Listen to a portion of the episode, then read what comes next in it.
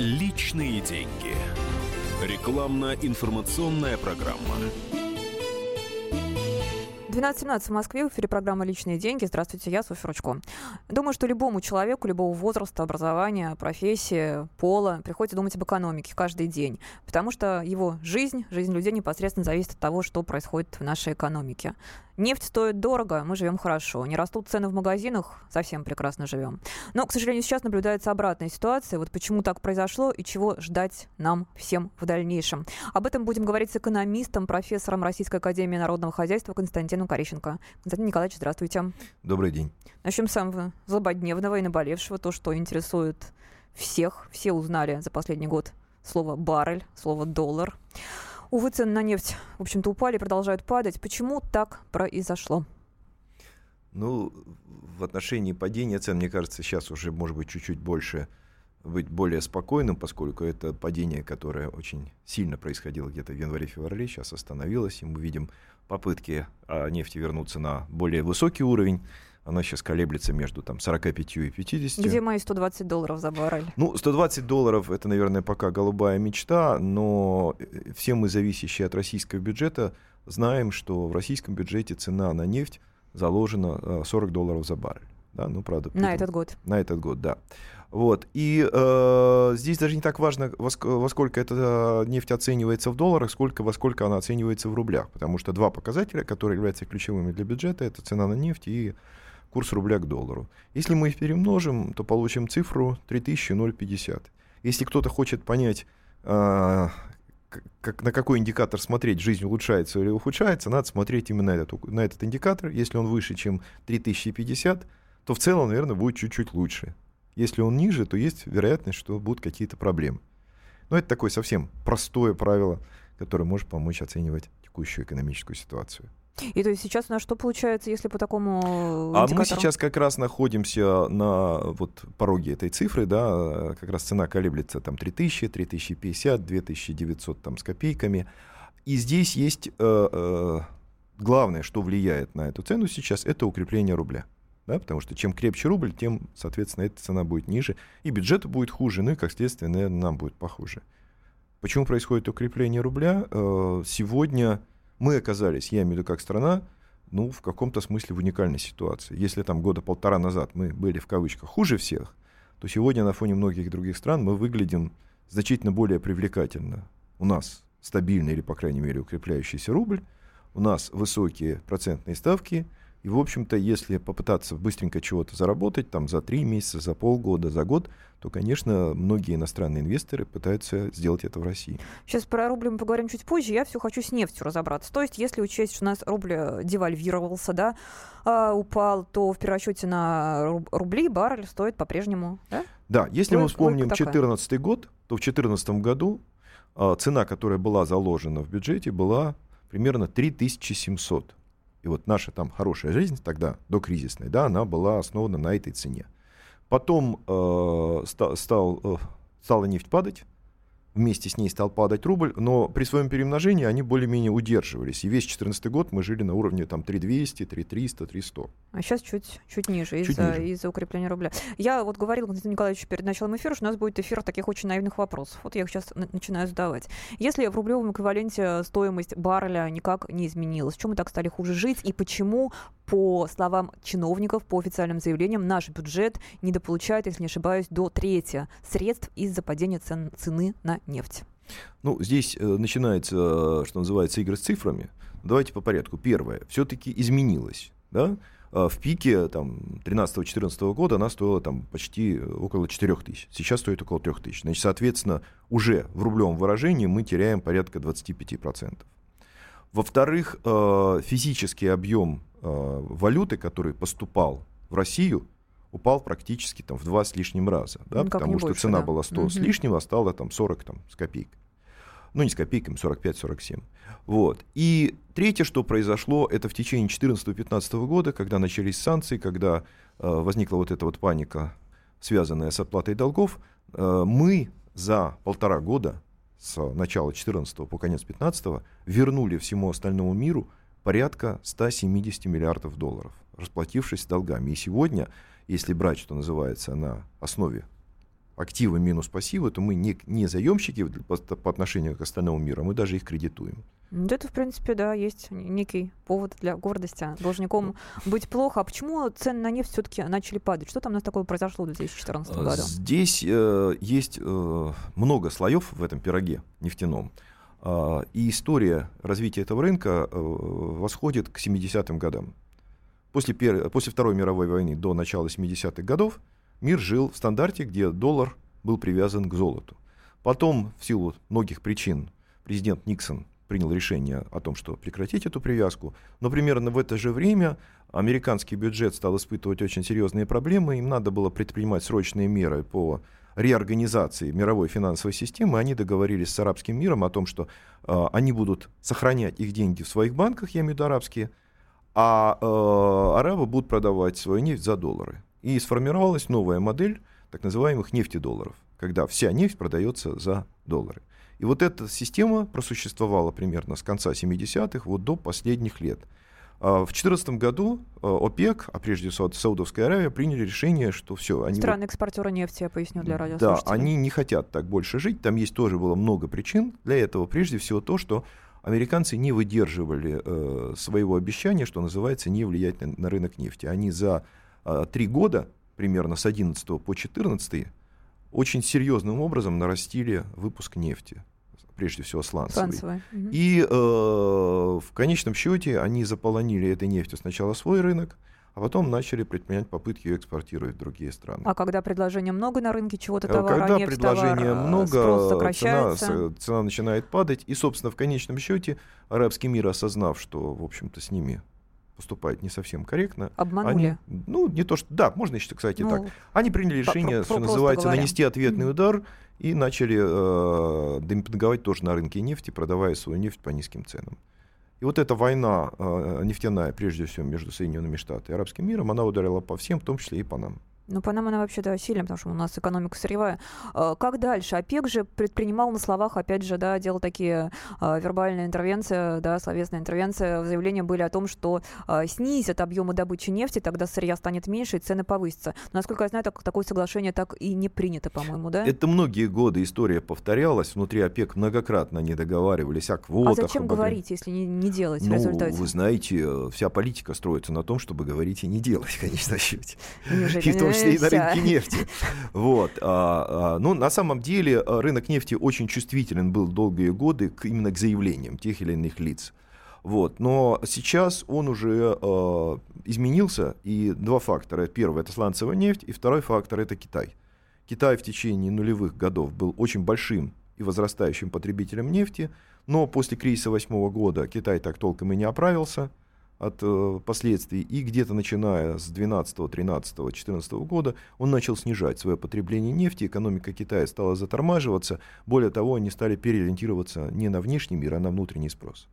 И это повлияло на цену на нефть. Ну и что вот, э, так если вот вкратце ваш прогноз, что не вернемся мы а, Нет, к, 100 к сотне, к сотне мы в обозримом будущем, я считаю, не вернемся, угу. а, потому что здесь есть вот этот вот тормозящий фактор. Как только у вас цена будет подниматься, допустим, достигнет 60, 65, 70, тут же начнет бурно развиваться вот эта вот а, сланцевая нефть.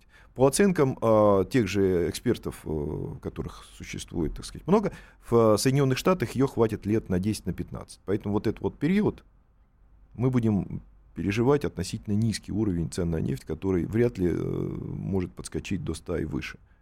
При одном условии он может случиться, если начнется серьезный финансовый кризис, который сегодня связан именно с отрицательными процентными ставками. Если он начнется, то?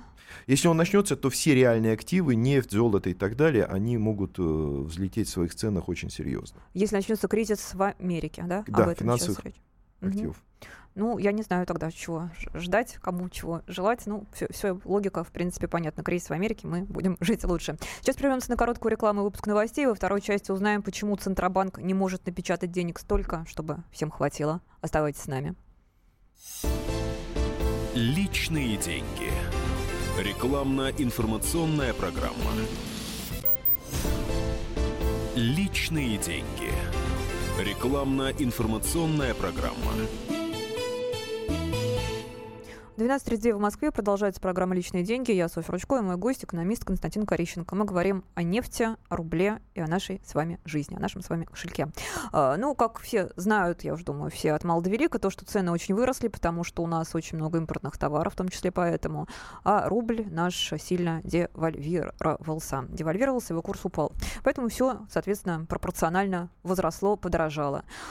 И вот такой вопрос, Константин Николаевич, а что бы Центробанку не поддержать свою же валюту? Почему он отказался от поддержки рубля и перешел к плавающему курсу? И вообще, как вы к этому относитесь? Мне кажется, валюта должна быть крепкой и прогнозируемой. Так лучше для людей. Вы знаете, э, валютный курс можно сравнить э, с амортизатором в автомобиле.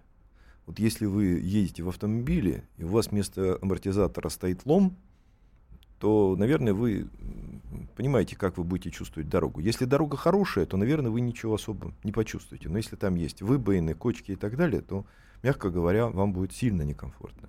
Вот примерно такую же функцию в экономике обычно выполняет э, валютный курс. Он амортизирует, он сглаживает те внешние шоки, те колебания, которые возникают. И до той поры, пока шок был, как говорят, положительный, то есть цена на нефть росла, то курсу делать было нечего, он только укреплялся он сглаживал вот этот рост цен, но не сильно, и, в общем, как бы все, никто этого не чувствовал, все были довольны. Но как только наш основной экспортный товар, нефть, газ и металлы, а, начали падать в цене, а, тут же возникла дилемма. Либо мы удерживаем курс постоянным, и вроде как все будут чувствовать себя хорошо, но тогда у нас начнутся серьезные проблемы с бюджетом, с выполнением социальных обязательств, там, с выполнением обязательств по выплате внешних долгов и так далее. Либо мы отпускаем курс плавания, тогда все эти обязательства в каком-то смысле выравниваются сами собой. И э, было принято решение курс отпустить в плавание, и для того, чтобы все эти обязательства выровнялись. Ну вот бюджет мы с вами уже обсуждали, там магическая цифра, там 3 с лишним э, тысячи за, за баррель сегодня, э, скажем так, определяют бюджеты. Как мы слышим, предполагается, что в ближайшие три года он не будет расти в расходах. Это значит, что ситуация с точки зрения Минфина, с точки зрения расходования фондов будет легче. А в отношении внешних долгов, как я уже тоже сказал, мы за два года расплатились практически с внешними долгами.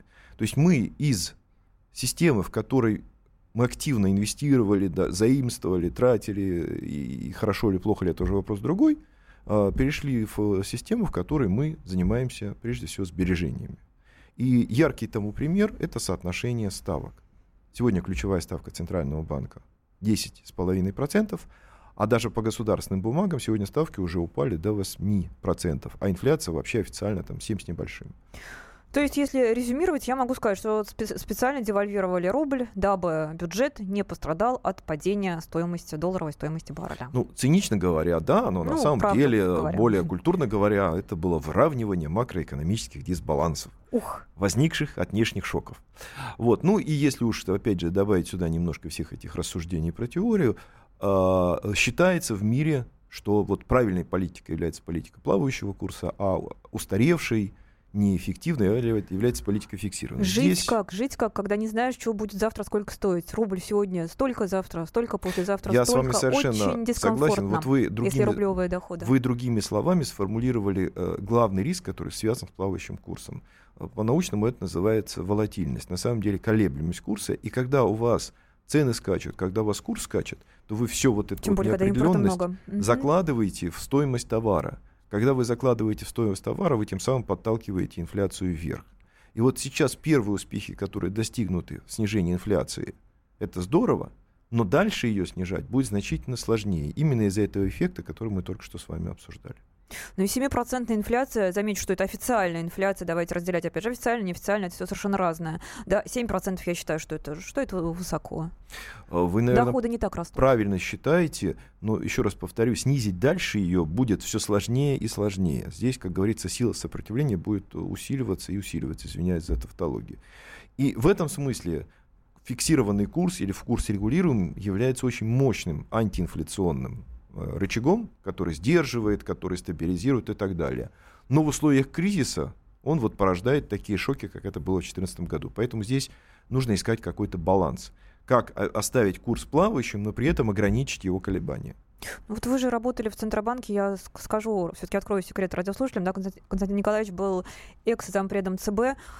На кухню все-таки давайте заглянем Центробанковскую. Может, может ли Центробанк вернуться к поддержке курса рубля? Вы знаете, чтобы курс рубля я быть вот э, плавающим? выскажу, может быть, крамольную мысль. Я думаю, что это скорее вопрос времени. То есть Ну, после сегодня, того, как мы завтра. так резко перешли к плавающему курсу, понятно, возвращаться к каким-то там фиксированным или регулируемым достаточно сложно, но уже даже в каком-то виде это происходило. Если мы вспомним историю 2015 года, был период, когда Центральный банк сказал, что во избежание там, избыточного укрепления рубля и накопления резервов мы выходим там, с интервенциями. То есть уже идея чистого банк плавания... продавать, покупать валюту. Да, уже чистое плавание уже не было выполнено. И я думаю, что рано или поздно Центральный банк все-таки придет к какому-то компромиссному решению, что курс, конечно, должен быть плавающий, но все-таки в рамках некого разумного ограничения.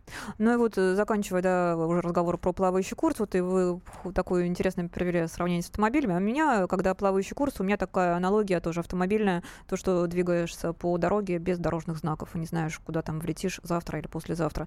И М. продолжая разговор о ЦБ, а почему Центробанк не может взять и напечатать столько денег, чтобы всем хватило, и все жили хорошо, и всем хватало на все денег, опять же. А, а вы знаете, Центральный банк на самом деле печатает э, столько денег, сколько принимает экономика. Вот все думают, что Центральный банк э, там что-то сдерживает. На самом деле, в, в- большинстве случаев а, деньги же у Центрального банка получают кто? Коммерческие банки, да? Которые потом, в свою очередь, эти деньги передают вкладчикам, населению, предприятиям и так далее.